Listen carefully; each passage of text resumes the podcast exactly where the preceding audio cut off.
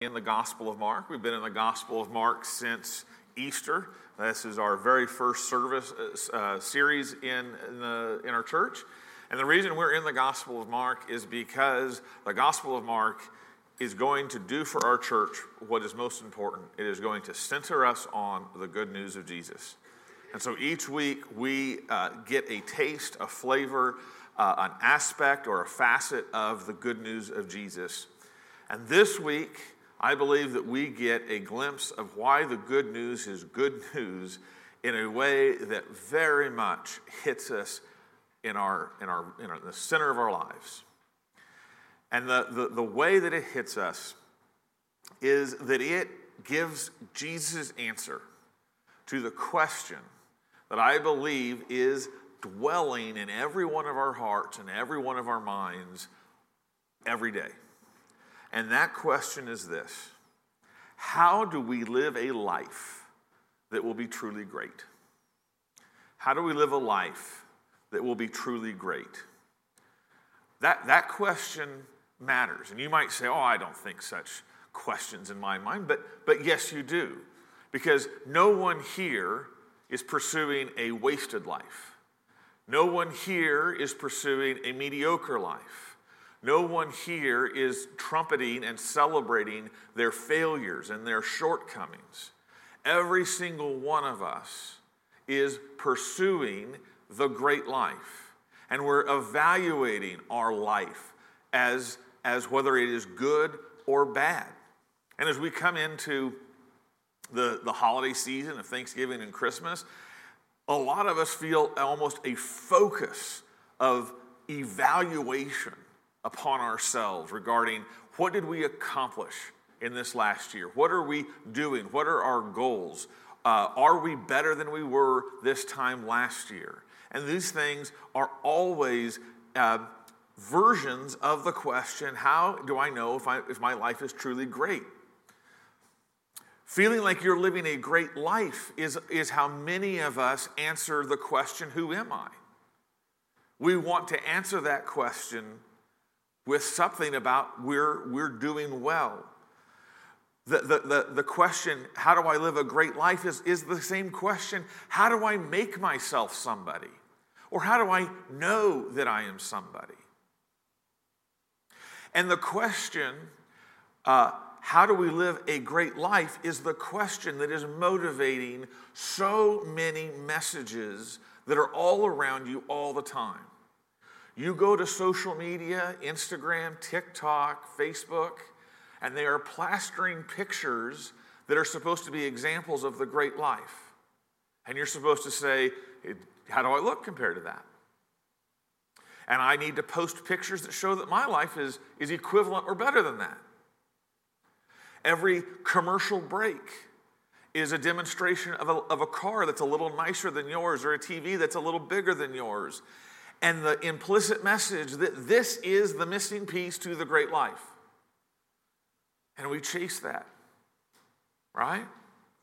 And uh, we, we chase experiences because we, we have this understanding that our great that, that, that living a great life is critically important. And we live in a world that says the way to a great life is to get to number one, to climb, to achieve, to influence, to be the best. And we are all in that place. Some of us uh, deal with how do I live a great life by feeling regret. We recognize that we have, we have aged out of our prime. We have aged out of, our, out of the economy's place of, of, of desire for us. And so we see the people behind us are replacing us, are replacing our jobs, or are taking our income, or getting the accolades that, that we want. And so we are living with the dimness of the great life seeming to be behind us.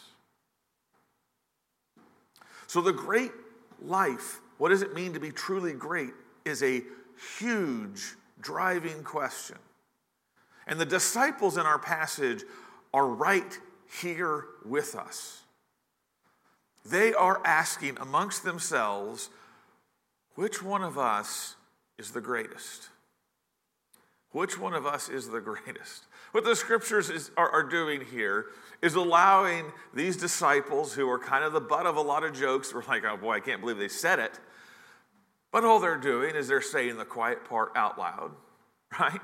Every single one of us, probably a few times today, has already made comparisons for the sake of feeling like you're a little bit better than someone else. Because that's part of feeling like you're on the path of the great life. I mean, every single one of us are caught up in the allure of, of titles or influence or status or, or possessions. The world has done a great job of making the great life what you become, what you have, what you accomplish. And I don't think any of us are entirely accepted from that pursuit. But as we deal with the way that the world promotes greatness, I was struck by uh, a, poem I love called um, Ozymandias. And this poem was written by a, a woman named Percy Shelley uh, in 1821. And she wrote it because archaeology had just boomed in, uh, in the 17th century, and uh, all of these discoveries of uh, Egyptian artifacts had started uh, surfacing from Egypt. And there was this gigantic, imposing statue that had crumbled to the ground and been, and been buried halfway by the sand that had an inscription on it, calling it the King Ozymandias. And until 1798, when the statue was discovered, Ozymandias was somebody nobody knew, at least for hundreds of years. And so this poet, Percy Shelley, looks at these ruins and she is compelled to, to put into words a poem that, that I think describes the world's pursuit of greatness. She writes I met a traveler from an antique land who said, Two vast and trunkless legs of stone stand in the desert.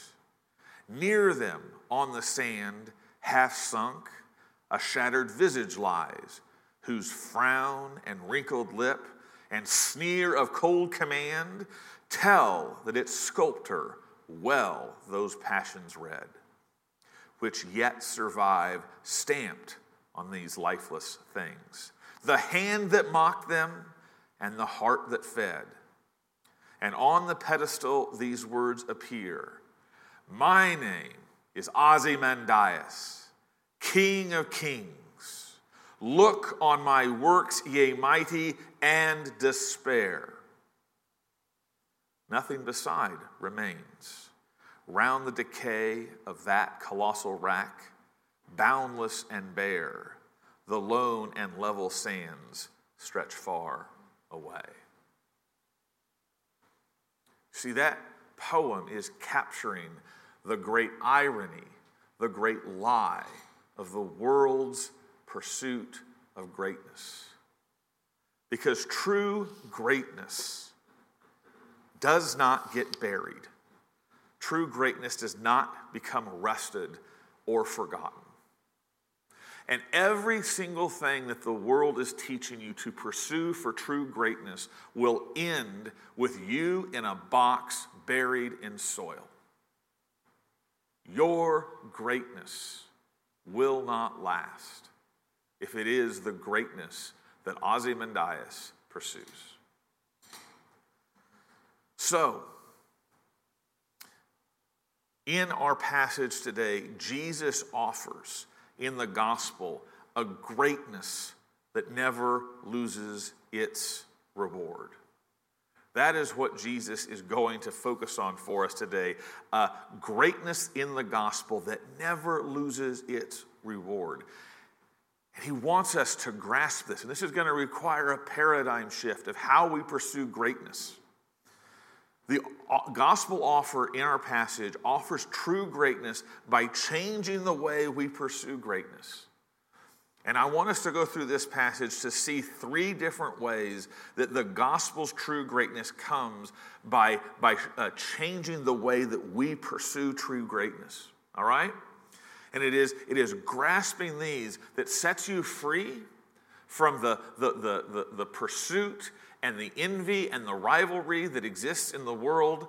And it is also the way that you are set free to live a life that amounts to true greatness.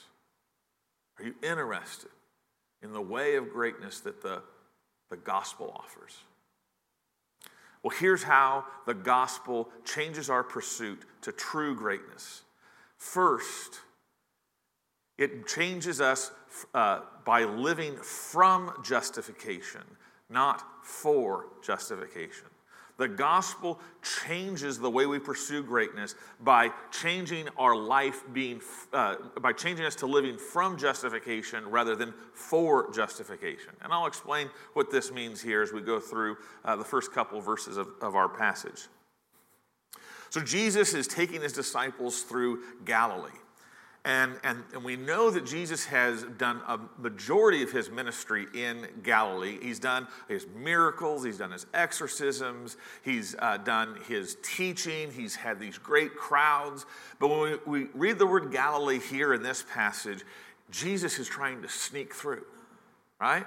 He is not interested in more public ministry. He's not interested in more crowd building and more wonders and amazement. He is trying to slip through Galilee. And the reason is that Jesus has set his face for Jerusalem. He is gone from the period of his ministry where he is making himself known through his teaching and his works to now the, the second and ultimate part of his ministry, which is taking the walk, the long walk to Jerusalem, where his mission of giving his life for the, as a ransom for sinners is to be fulfilled. And so Jesus is not going through Galilee to, to develop a crowd. He's, he's passing through Galilee because it's on the way. And so we see Jesus is absolutely driven by his mission to get to Jerusalem where he is going to give his life as a ransom for many.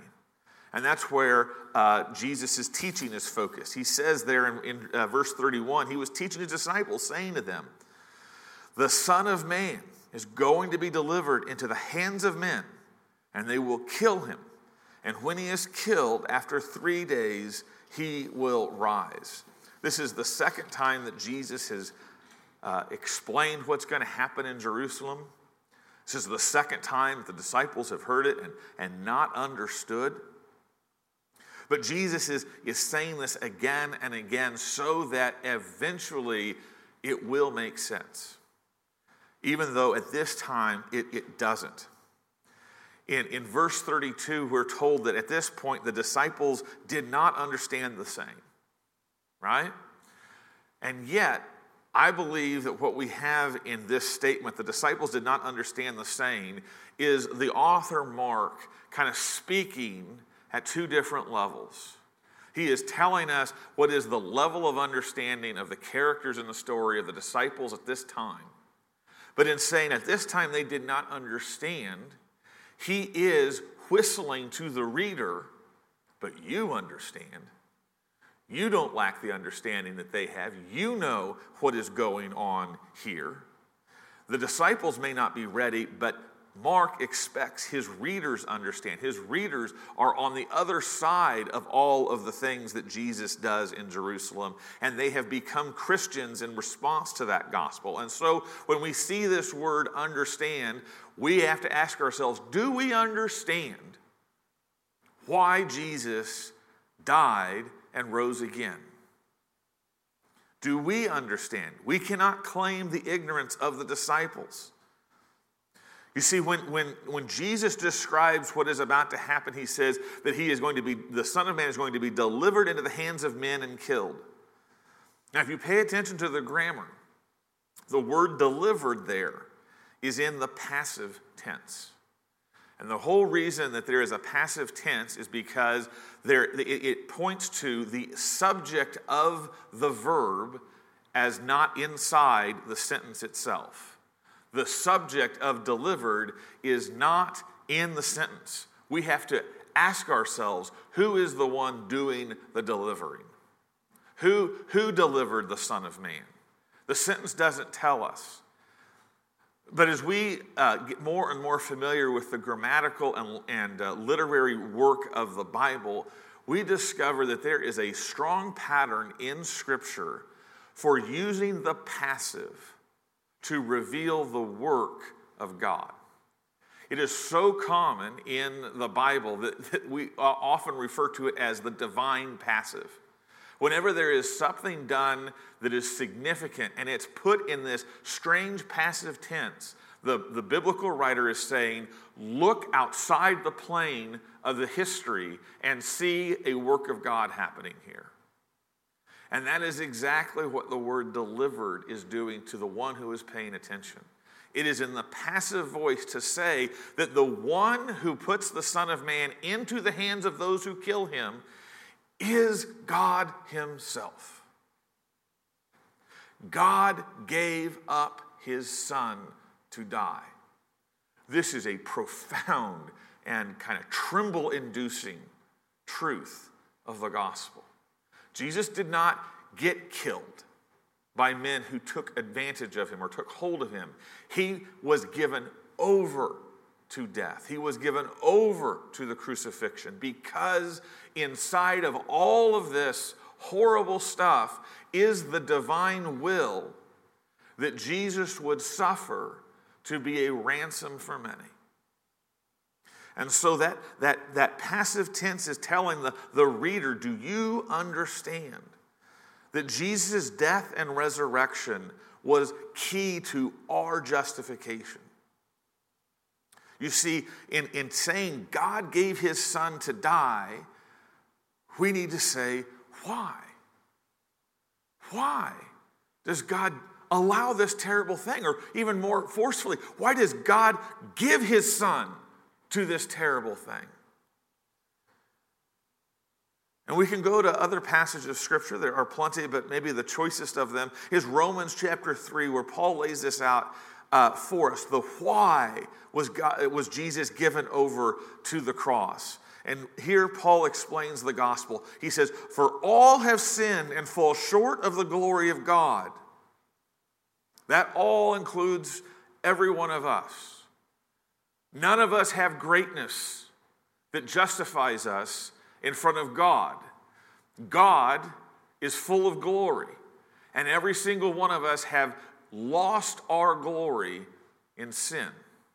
And so, in front of God, we do not stand on our own greatness. All have sinned and fall short of the glory of God and are justified, made right by His grace as a gift, i.e., it is not earned, it is given.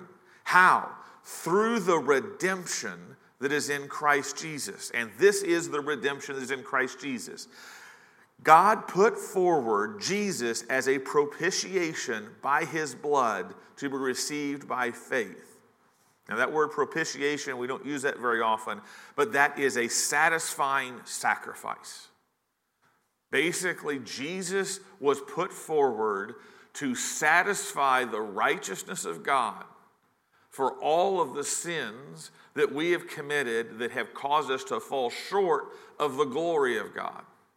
So, all that has disqualified us from heaven, all of our sins, our disobedience, our acts of rebellion, our selfishness, all of those things were paid for by Jesus dying on the cross.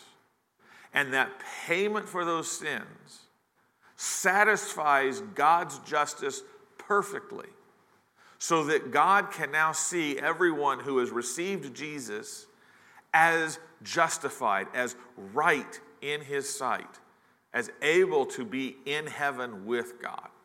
That's the good news. And how is the good news given to us? Jesus does all the work, and we receive that work by faith, which is a way of saying we can do nothing to justify ourselves. All we can do is put ourselves in the one who did everything to justify us. And that is the free gift of the gospel. The Son given, the Son given is what justifies us. Sins are canceled because Jesus went to the cross, and we are made righteous in Christ by faith alone. So, why, why, why do we pursue greatness? I want us to recognize that this pr- pr- pursuit of greatness is not that strange to the Bible. And it's actually uh, laying right in the same area that Jesus is talking about here with his, his death and resurrection. Why is greatness so important to us? Greatness, feeling like you are great or doing great or have lived a great life, is how you answer the question Am I okay? How am I doing? The, the, the, the, pursuit of greatness is, is giving us a sense of significance, a sense of meaning, a sense of security. Let me boil all of those words into one thing that greatness is about. Greatness gives justification. The way that we say, I'm okay, is we point to the things that we've done how good we've been, how successful we've been, how influential we've been, how many titles we've accumulated. We use that to speak to our uh, uh, screaming conscience you're okay. Look at what you've done. You're significant, you're secure. This is the world's offer of justification. And here's the, the boiled down word for the pursuit of justification in the world, the pursuit of greatness in the world. It is this word do. If you want to be justified, if you want to be great in this world, it boils down to do. Do more, do better, do faster, do, do uh, that, that neat thing, or do that bigger thing buy this. It's all due. But here's what the gospel says when it says you need to be justified. When the gospel says you need to be justified, it says receive. Receive. You don't have to do anything to be justified by God. All you have to do is to receive what Jesus has done for you.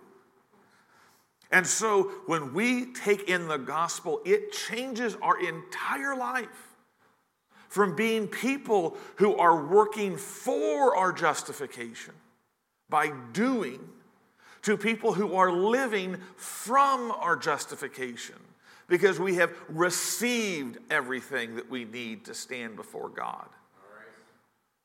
So we are pivoted from being people who have to do to be great to people who receive all that we need, and therefore we work from justification. You see, the good news of justification, you do not have to make yourself somebody. Because through Jesus, you are a child of the King. There is no higher you can go than being the child of the King. And so, if you have been living on the grind of making yourself somebody or keeping yourself somebody, the good news is you've been given the childhood of the king. You are somebody. You are somebody. And that does a profound thing in the way that we are able to live our life. Because that sets us free from building ourselves up and can instead release us to putting others before ourselves. This is the second change that the gospel offers as we pursue greatness. It calls us to putting others before ourselves. All right? So, the irony in this passage, and I, I, think Mark has a sense of humor.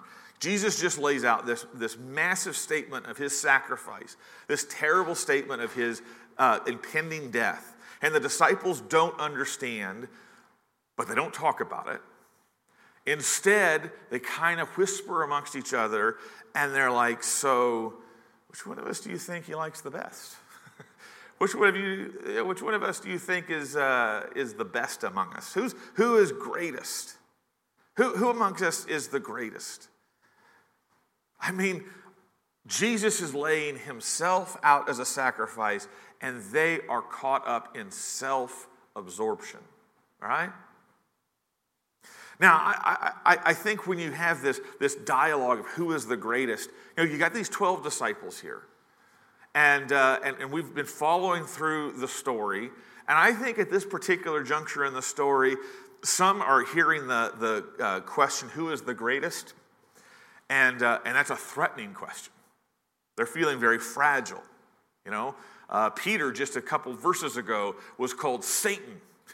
Get behind me, Satan. I mean, that's going to, when Jesus calls you Satan, that's going to rock you a bit. So he might be a little bit unsure of, you know, where, where he stands.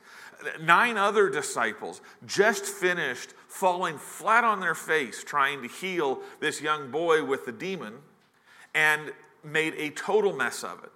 So we have nine people who are, are, are uh, fresh off of ministry failure. But then some people might be hearing the question, who is the greatest? And they're, they're feeling pretty good about themselves. I mean, we, we have a couple disciples that, that went up and saw the transfiguration. I mean, that, that's got to put me high on the list of being, uh, being pretty, pretty great. You know, and, and Judas is probably over there, and he's like, well, he put me responsible for the money. So, I mean, he's got to think I'm pretty great. Uh, he's, he's, he put me with a lot of authority, right? And so some people are, are here in the question, who is the greatest, are feeling fragile, and some are feeling confident. But it's interesting how this, this question works. If you, if you go to the Gospel of Luke, chapter 14, you get kind of a, a window into the, the, the, way of thinking that is being uh, shared by the disciples here. And Jesus gives this disciple, he says, Now, he told a parable to those who were invited when he noticed how they chose the places of honor, saying to them, When you are invited by someone to a wedding feast, do not sit down in a place of honor, lest someone more distinguished than you be invited by him. And he who invited you both will come and say to you, Give your place to this person. And then you will begin with shame to take the lowest place. But when you are invited, go and sit down in the lowest place so that their host comes to you may say, Friend, move up higher. Then you will be honored in the presence of all who sit at table with you. For everyone who exalts himself will be humbled, and he who humbles himself will be exalted. This parable is, is, is taking from the slice of life something that, that was just the way everybody looked at themselves in a group. They all figured out where they were by where they sat. And so everybody in this society was angling for a better place at the table. A better place at the table was, was the way they evaluated who is the greatest. And so these disciples are kind of doing the same thing in talking about who is the greatest. Where, where do we sit next to Jesus? How close are we to Jesus? Is that any different than us? We are all trying to get to the head of the table, right? Why not? Head of the table, that's, the, that's where the best conversation is. That's, that's where all of the privileges is. That's where the, the first pour of the wine bottle happens. I mean, that's the best place at the table, right? Um, we are all trying to get to the head of the table, whether it be through our titles or our connections, being part of the inner ring. That's true of pastors. If you were in a room of uh, three or four or five pastors, and you just allowed the first minute of conversation to be recorded, I guarantee every one of those pastors, before the first minute of the conversations is over, has told everyone how big their church is. That's just, that's, pastors are always comparing their churches. I have 100, I have 50, uh, whatever. And, uh, and, and, and pastors kind of feel when they're together a ranking according to how many people they have in their church. It's, it's very fleshy, it's very prideful, but that is true of pastors. What, what, what's your angle to the top of the table? What's your go to brag? What's your go to claim to being somebody? That's, that's wired in us, and that's what the pastors are doing, or the, uh, the disciples here are doing. And what does it lead to? You have, you have some of these disciples are feeling fragile. I mean, they're, they're probably growing in despair. And you have some of these disciples that are growing in, in, a, in feeling like they're somebody. And so they're growing in pride. And this is the key thing about self justification. Whatever we use to say that we are somebody, whatever we use to measure whether we are somebody, is our self justification. And self justification leads to one of only two places, it leads to two possibilities. It can either lead you to the hell of despair. I'm not somebody. I'm not great. My failures are greater than my successes. I can't do anything about it. That's the hell of despair. The other place it can lead you is the hell of pride. I did it all by myself. I am awesome. I wake up in the morning and I urinate excellence, as they say in uh, Ricky Bobby. Either way, you are in self justification put into a hellish place of either despair or pride. And both of those are great chasms from the comfort of the gospel. And so, what does Jesus do to his disciples as he's watching them argue? And some of them are falling into despair, and some of them are falling into pride. All of them are participating in self justification. What does Jesus do? He brings into their midst a child. He brings a little child. Now, children did not run the world in the first century. They did not mail out Amazon holiday catalogs to the children in the first century. The children in the first century were the least significant, the least regarded people in society. They were not considered really persons, they were just considered uh, noise and, and uh, extra mouths to feed. They were not privileged at all. They were the most insignificant, the most overlooked, the least considered people you could imagine. All right? Children were absolute nobodies. If you wanted to define what is nobody, it would be a child. That's just the way the culture looked at it. But there's something surprising about a child. They are absolute nobodies. They are absolutely not great. They are as far down the spectrum of influence and impressiveness and greatness as you can be. But Still, in a healthy family, a child is secure in love. Right? So Jesus brings it in, in, to himself to the closest place. He wraps his arms around a child in the middle of a conversation about which one of us is closest to Jesus, which one of us has the seat, the best seat at the table. Jesus puts a complete nobody right here and wraps his arms around him. And he uses this child to teach something very important. In fact, he uses this to teach two intertwined lessons. The first is, as my disciple, you are like a child, which is to say, you are last of all in this world. Nobody's going to look at you as a somebody because you are my disciple. And then, second, as my disciple, you are to be like me and love the very least which is to say, you are to be a servant of all, even the nobodies, like children. I want to expand on, on those two points as they're so important. So, number one, as my disciple, you are like a child.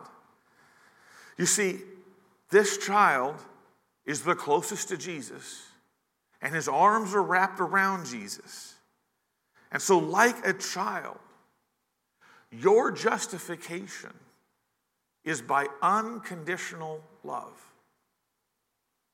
Your justification, your right to be in front of Jesus is not by what you have done, not by what you have accomplished, not by the title on your name.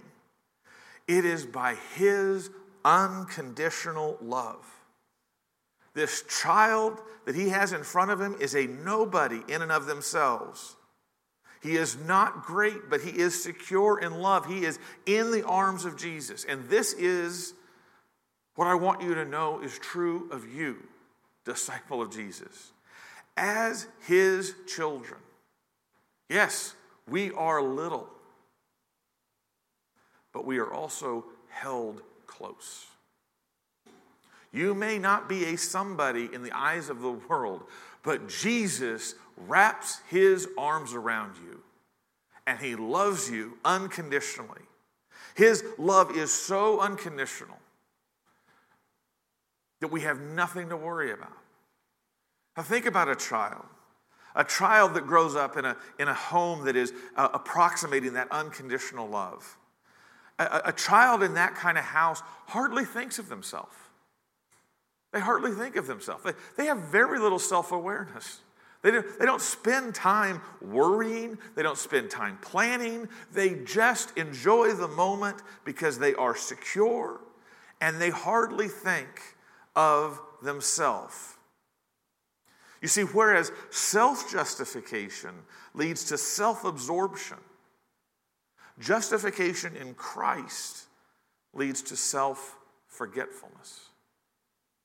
When you know your love is unconditional, when you know there is nothing you can do to lose God's love, to lose His arms wrapped around you, you could forget about a lot of the stuff that you have to think about. You're, you're somebody, you're loved. You don't have to think about propping yourself up and making yourself more impressive. And that's why a lot of times you can see children being some of the most generous people. They just give stuff away because they don't even think about what they're giving because it just it's it's it's just not even theirs. They're, they're often happy to share their toys. They're often happy to share whatever they have. They just are generous. I know there's exceptions, but there is a lot of generosity that comes from children because they are generally not self aware. So, the second part of, of this child and their means, as my disciple, you're to be like me and love the very least it, it, it flows out of that. You see, justification changes us from being me centered to other centered. When you are not living in self absorption, but you are living in Christ's justification and self forgetfulness, then you're not me centered. You're other centered. You are happy to give yourself away. That's why Jesus says that to, to, to be the, the greatest is to be last of all and servant of all.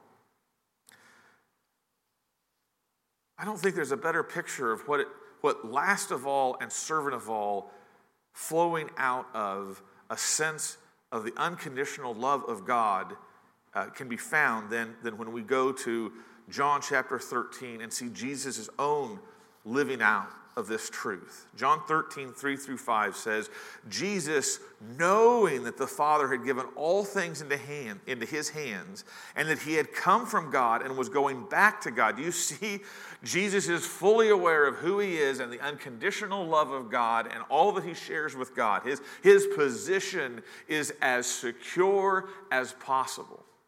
He knows who he is in God. This person, completely settled in his position with God, rose from supper. He laid aside his outer garments and taking a towel, tied it around his waist. Then he poured water into a basin and began to wash the disciples' feet and to wipe them with the towel that was wrapped around him. The Lord of glory took the position of a slave on the floor because doing so was not a humiliation, was not a debasement, was not a decrease of who he was.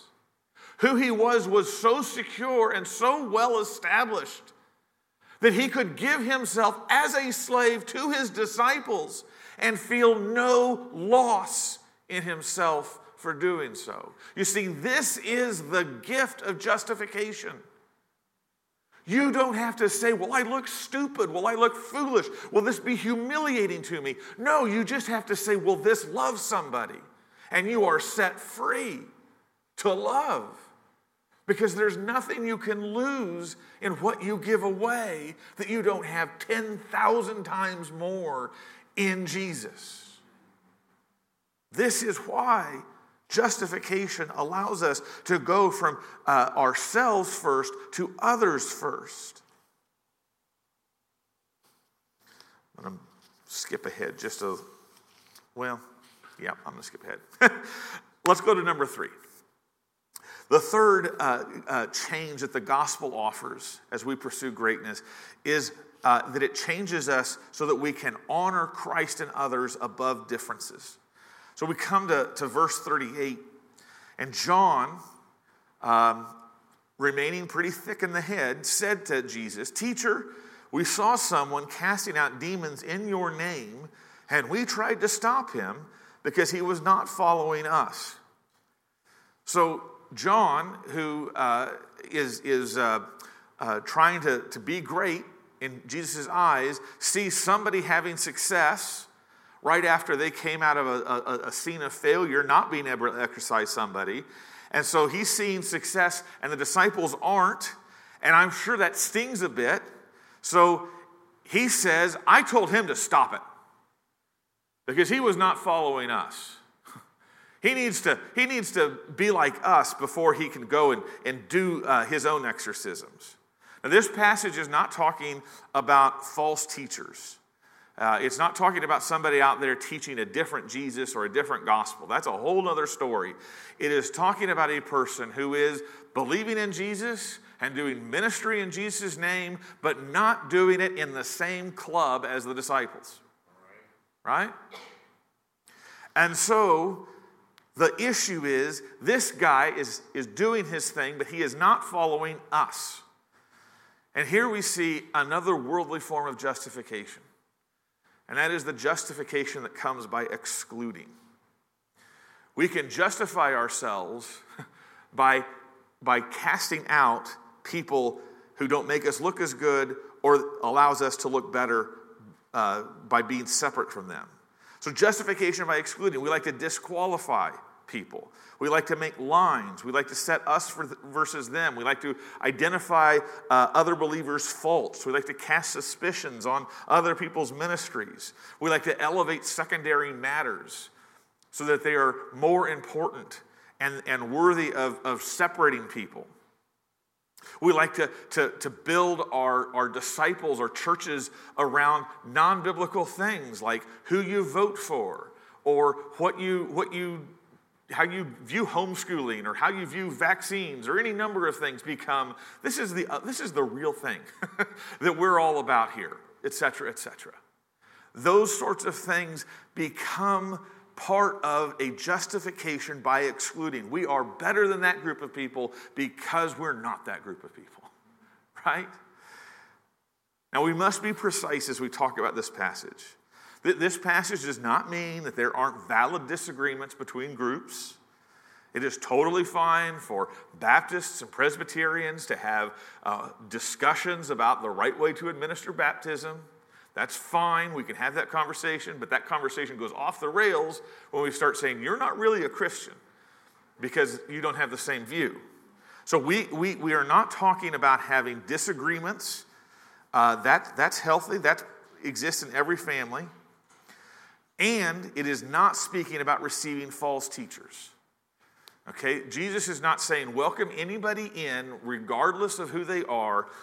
He is not talking about people who are preaching a false gospel or preaching a false Christ. And you can see that uh, is is, is clear in verse 42, because in verse 42 he says, Whoever causes one of these little ones who believe in me to, to sin, to stumble, it would be better if a millstone were thrown around their neck. That's exactly what false teachers are all about causing people who follow Jesus to fall away from following Jesus by drawing them into sin. So that is not what Jesus is talking about. He is talking about those other disciples who live in, who, who worship in that building over there or that building over there, right? They, they are um, not to be disparaged. We must draw lines where the gospel draws them, but where it doesn't, we shouldn't, right? So, what does this mean? What does this mean? Well, we are justified by Christ alone, nothing else, right? Right?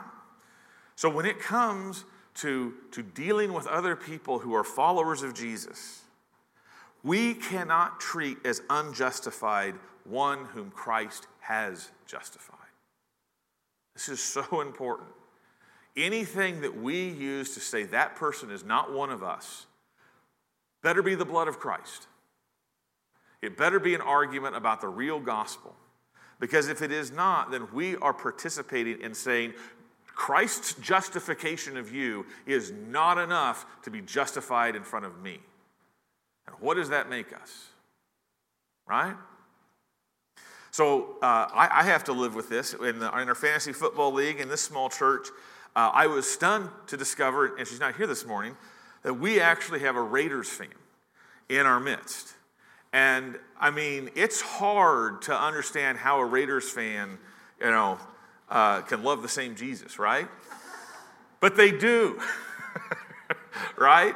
This is, this is, this is a, a, a, intentionally a silly example, but we make all sorts of things more important than Jesus' justification when we exclude people for reasons that are not related to Jesus' justification. All right? So, what does this mean? We honor Christ in every believer, and Jesus gives us two key examples. We do good as we are able, we offer a cup to whoever needs a cup of water. We don't, we don't uh, exclude them from our kindness and our hospitality. And the second is that we protect fellow believers from grievous sin. We, we, we uh, uh, look after each other's faith, whether they're part of our church or, or, or some other congregation or some other denomination.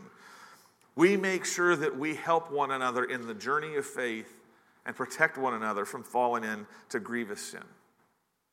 So, Jesus sets in front of us a complete paradigm shift of what it means to be great. And really, that is an offer of freedom to anybody who is trapped in the I have to make myself somebody view of the world. Jesus says, You are somebody, you are a child of God because I have made you that through my death, burial, and resurrection. When you live in that, you are set free, not to divide people, not to uh, prioritize people, but to love others even more than you love yourself. So, how do we live a life that will be truly great? We let the gospel saturate us.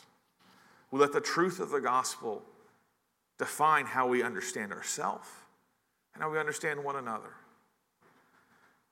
And so I want to finish with a story we started learning about Ozymandias, whose kingdom has been covered in sand. But about 10 years ago, I uh, went to a funeral of a, of a family friend whose name was, was Bill Norton. And uh, he died in his 70s. Um, but when I went to his funeral, a huge room was filled with people who were very different groups of people. We had people different politically, we had people different ethnically, we had people different uh, education wise, age wise. The room was full of hundreds of people who were all there wanting to share how this man had offered them a cup of cold water in their life. And in, in the eulogy that was shared about this man, it was, it was shared that he came to faith, and after he came to faith, he began the practice of rolling out of bed every morning straight to his knees and praying, Father, bring someone into my path I can help today. That simple life in the justification of Jesus, set free to love others, whoever they are, wherever they are, manifested itself in a room of hundreds of people who saw the beauty of Jesus, the greatness of the gospel, lived out by someone who simply believed and put others before they put themselves. You see, that is a picture of greatness. And that greatness, that room full of people with testimonies, has above it a room in heaven full of angels celebrating the gift of the gospel shown through that man's life. You see, the greatness that the gospel offers is the true greatness that never gets buried, never gets rusted, never loses its reward. Beloved, this is the truly great life. Let us journey together and live it. Amen.